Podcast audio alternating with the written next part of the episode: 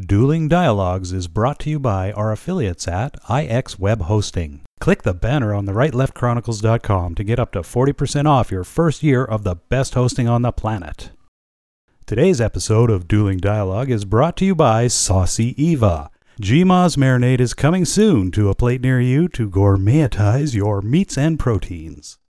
Coming to you from that once forgotten artery that pulses through the center of the continental United States and into the heart of the Ozarks, Grace Matthews. Looking in from the northern border, our Canadian friend, along with his countrymen feeling the effects of U.S. political issues, Connor Murphy.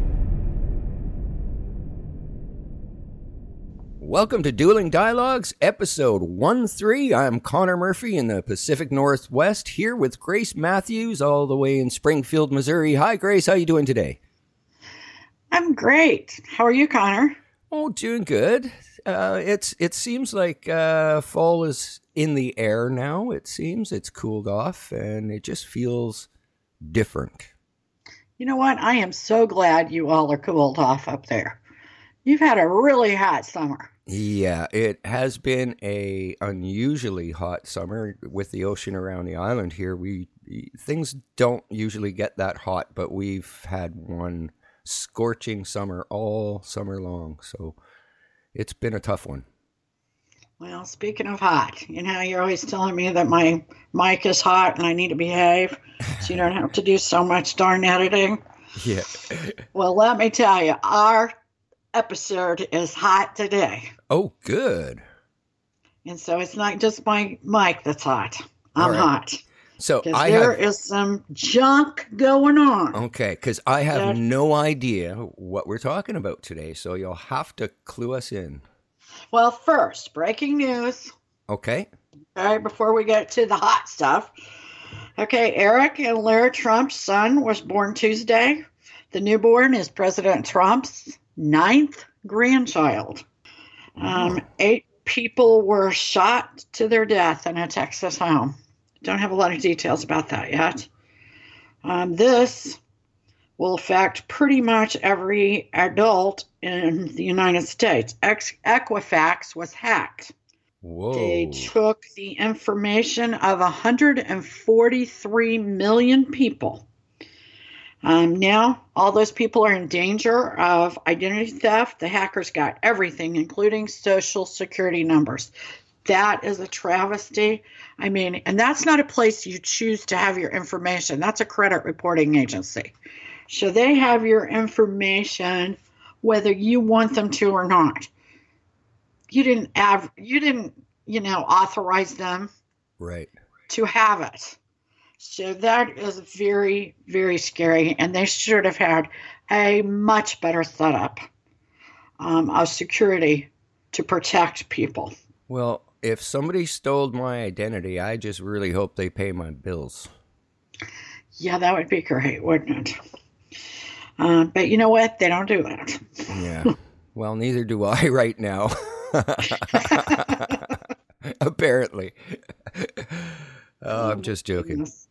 Okay. According to JTA.org, President Trump will sign a congressional resolution that rejects white nationalism, white supremacy, and neo Nazism as hateful. I think that's important, and it's important as uh, we talk about a few other things. Um, but there's some breaking flood information. Okay. Um, Post hurricanes in the United States. Florida floods and power outages continue to ravage. Without air conditioning, the Florida heat grew too intense for residents of a nursing home. 120 people had to be evacuated yesterday, and sadly, five died. Oh my God. Yeah, it's very sad. They make it through the damn hurricane and then die of heat exhaustion. Wow. It's just, just amazing. Um, this morning, Trump um, visited Florida flood victims with um, him and his wife Melania. Had a meals catered um, to people, and I believe it was it well. In, I believe it was in Fort Worth. I failed to write down exactly where it was, but I believe it was Fort Worth, is Texas. Fort Collins, maybe. Anyway, um, a f- lawsuit was filed by uh, a group of churches today. Should FEMA allow relief to places of worship? That's the question. To ponder, to ponder. Good Uh, the question. churches certainly believe that they should. Um, this is an interesting story. Yesterday, um, according to NECN in New England, a gunman at Dartmouth Hitchcock Medical that shot and killed his mother is in police custody. Travis Frink of Rhode Island drove to the hospital and entered the intensive care unit where his 70 year old mom was, or Pamela Ferrer, was being treated and shot her. Within nine minutes of his arrival, he was inside and shot his mother. Uh, witnesses claim to have heard at least five or six shots. Sounds like an angry man, not a mercy killing to me. I don't even know what to say there. Yeah, I mean, that is just, um, it's crazy. I mean, it, it's it's crazy. What was his name? Um, Freak? Frink, Frink, F R I N K. Oh, I thought you said freak. And I'm like, Yeah. yeah, he's Well, got a good name. He's quite Maybe a I- freak. Maybe I had a Freudian slip. Who knows? Okay, today we are taking up several subjects, calling it political potpourri, although we've kind of done this before in the past. Um, this will be our first named installment. okay. We will air a politically a political potpourri on days when narrowing it down to a focal point is just cheating. Everyone involved. So today we're going to start out with some media stories. Okay. Okay, ESPN, the Sports News Network. ESPN's Jemele Hill on Monday, September 11th, started tweeting, and boy, she almost didn't stop. She wrote, Donald Trump is a white supremacist who has largely surrounded himself with other white supremacists. Trump is the most ignorant, offensive president of my lifetime. His rise is a direct result of white supremacy, period. He has surrounded himself with white supremacists. No, they are not alternate right. And you want me to believe he isn't a white supremacist? He is unqualified and unfit to be president. He is not a leader, and if he were not white, he never would have been elected. ESPN statement The comments on Twitter from Jemele Hill regarding the president do not represent the position of ESPN. We have addressed this with Jemele, and she recognizes her actions were inappropriate. Jemele, this is Jemele's apology. If you call it an apology, my comments on Twitter expressed my personal beliefs. My regret is that my comments and the public way I made them painted ESPN in an unfair light. My respect for the company and my colleagues remains unconditional. ESPN is not going to suspend or fire Jemele. In fact, they are not even going to require her to apologize to apologize to what is surely the only base audience the network network has ever known. Middle-aged fat white men. and I can say that because I love those men. They make me look thinner. I'm angry to oh. know, as a result of this defamatory, racist declaration, I now know who Jemele Hill is. Sports peppered with politics and more interesting competition has had ESPN gliding down a slippery slope for years. Imagine a festered sore, making an otherwise Hercules of a specimen sick. ESPN is the abscess bringing down Disney, its parent company. It's so bad, Star Wars can't make up for the drain ESPN has on the company. This is a reverse racism, and they are an unfair employer. Ask beloved by viewers Linda Cohn, who was suspended for statements she made on the Bernie and Sid show last spring concerning politics hurting sports. And the network suspended her for her statements. Oh, and what about Curt Schilling claiming on Twitter he was taught to use the men's room? That statement of fact got him fired. I ask, who exactly is the racist? I don't even know what to say. I mean, who sits around and watches football and watches ESPN? I mean, younger kids are not watching it because they have apps. Right. And they're not really quite as interested in sports as their fathers and their grandfathers. Absolutely. That's a fact. So you just, she just insulted the only people left watching the damn show. Exactly. You know? And they didn't fire her? Beard, no. No. Because that's actually been a complaint, you know, that they have, that they are very far left at ESPN and they interject it into the sports world. And people turn to ESPN to watch sports, not to watch politics. If they want to watch politics, they'll turn it to CNN, Fox News, MSNBC. They've got a world of places they can turn. You know, hmm. it's kind of like when I'm fed up with politics, which is very rare, I turn to HGTV because they're not going to talk about it. Right. I, I, you know, when I've had enough is enough. And sometimes, believe it or not, enough is enough. Yeah. Well, it makes me wonder who does Twitter worse, Trump or Jamal? Was that her name? yeah, Jemele. Jemele Hill. It's really hard to say those two words together. Yeah. But, or those two names together. But um, I saw a commentator this morning from Fox Sports say that he believes that she's ready to leave behind ESPN. That she knew exactly what she was doing. She pulled a Megyn Kelly. She took on Trump, hoping that it will get her career going someplace else. Right. Or looking for a big severance payoff. He might, I mean, that seems like quite a plan. I mean, I, I guess I'm not that clever, but that these women kind of have thought about this, planned, connived, whatever type of word you want to use, in advance and believe they can so well predict what somebody else is going to do. That's always a little shaky. Nevertheless, it's um I'm anxious to see where it does happen in the end. Yeah. It's a new sport.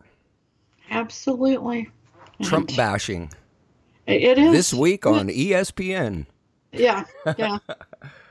so the conservatives continue to catch hell. Conservative commentator Benjamin Aaron Shapiro prepares to speak at Berkeley. Ben is also a columnist, author, radio talk show host, and a lawyer. He is also an Orthodox Jew. I point this out because Ben has been accused of being a white supremacist and even a neo Nazi. Firsthand, I can assure you that there are many conservative Jews. I can almost promise that for a Jew, conservative is not synonymous with white supremacy, white nationalists, or neo Nazi. Personally, I have never met a Jew that has not been bullied or worse by someone that could be defined by one of these groups. However, these days, truth is irrelevant when it comes to classifying a conservative as a white supremacist. This dangerous, potentially deadly practice is literally tearing down the walls at UC Berkeley, the institution that once defined free speech is a dangerous bed of quicksand for any conservative daring to speak on the campus. Berkeley, a university that accepts federal funds, must make accommodations for conservative speakers. Unfortunately, that includes an army of police, concrete barriers, and pepper spray as they prepare for Ben Shapiro's speech. The past couple of years has seen the campus virtually destroyed by violent, destructive protesters in response to conservative speakers like Ann Coulter and Ben Shapiro and others. One phrase grow up. I, I, uh, sorry, but I don't understand why, if it's happened in past and and it's happened badly, why book the guy again? That is a good question. You know, I poke my eye with a stick and it hurts. I'm not going to do it again. True, but because they accept federal funds, yeah, maybe they need to they redecorate. have to allow him or allow the group sponsoring him to have their own speakers in. Now, Ann Coulter was could not do her speech this spring because the police said, "Gee, we can't keep you safe." Now, there's a whole bunch of people out there yelling that they cannot say that anymore. They have got to keep that speaker safe because they accept federal funds. So interesting, but the very fact that these people call Ben Shapiro a neo Nazi just, I'm telling you, that makes me so angry. I mean, there is no Jews that would identify with being a neo Nazi or even empathize with a neo Nazi. So, so who uh, exactly called him a neo Nazi? Oh, it's all over the place. I mean, the, the, protesters, that the people that don't want him to speak there. I mean, there's so many you couldn't even name them. Yeah, well, first of all, you know what they're missing. They don't know he's a Jew. They haven't done their homework. Well, I can tell just by his last name. I, exactly. You only need yeah, three well, brain cells to figure that out. Well, you know? I don't think they have three brain cells. Well, uh, wow. What is happening to our world? it, it's just it's almost like uh, the movie Idiocracy. I, I, have you ever seen that? No, I haven't. Well, basically, this guy gets put frozen, and he wakes up in the future, and everybody's an idiot, like complete idiots. Wow. Um, where our society is dumbed down. I highly recommend that you you. It, it's like an '80s movie, I think. Yeah, I mean, I mean, the premise sounds familiar, but I don't think I saw it. Well, he's he basically uh, here's the spoiler: he saves the world because he's not an idiot. but it was his struggle fighting some big idiots that were running things. So it kind of the, the whole world is being run by like uh, your Monsanto people in the movie. So it it's really interesting but uh, I almost see this happening now. I mean, it's a very sarcastic view of you know the idiots out there, but man, as a society, we seem to be dumbing down. There's like where'd common sense go? Absolutely, and and it's just a repetition. For example, today there is a repetition of that idiocracy. Yeah. In almost every story, every every piece of news. It's... Now, I found one very interesting. I think it was on the Business Insider. Let me see if I can pull that up. Yes, it's an article by Alex Lockie, and it went viral. Uh, former U.S. Navy SEAL tweeted his solution to North Korea crisis, and it just may work. And that went viral. So this guy, uh, Jocko Willink, He's a former Navy SEAL commander, and he's got he came up with a solution they figure for dealing with North Korea. His solution: put some satellites over North Korea and give them free Wi-Fi, and then drop 25 million iPhones. that would work. Oh, yeah, yeah, that's like 25 billion dollars too. Plus, you know what happens to people in North Korea when they get caught watching Western programming or something? I mean, you rip a poster off a wall and you get killed for it, or executed basically, or beat to death, whatever happened Yeah. to the poor guy. Yeah. Yeah, So, what would happen with 25 million people with iPhones? I mean, he. I guess the theory is he's not going to kill all his population, but I'm like, yeah, I'm not too sure on That's that. true. He might go into cardiac arrest. Yeah, I'm not. I sure mean, because well, psychologically, and we're going to talk a little more about um, Kim Jong Un, but psychologically, that would destroy his power blueprint, yeah, and what that might do to him. I don't know. I don't know. It, it makes a lot of sense to me when you when you think about him from a psychological Well, it's it's almost a modernized version of what you know psychological warfare was in in World War II, dropping pamphlets and and Oh, yeah. um, propaganda over the you know your your enemy. Well, we did that. We did that in Afghanistan and Iraq at, at, at the first of the war. We dropped a lot of propaganda. Yeah, and we played a lot of rock and roll music. I mean, if you really wanted to torture them, we could like play Justin Bieber for them or something. Oh my goodness! Oh my gosh! I was thinking of "Come on, baby, light my fire." You know, the Doors. yeah. No, over tho- and over the long version, over and over and over again. I dated a guy that loved the long version years ago, and I, I mean, I nearly wanted to slit my wrist sometimes. like, are you kidding me? Can we listen to something else? sure.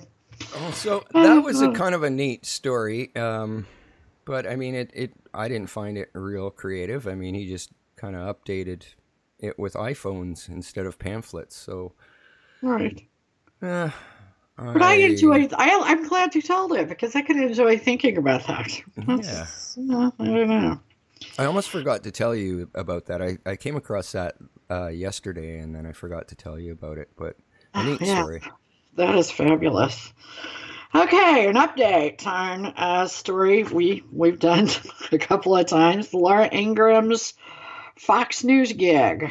Okay. Uh, pretty much all the media outlets, except for Fox, are reporting that Laura Ingraham will soon take over Sean Hannity's 10 p.m. Eastern time slot on, of course, Fox News.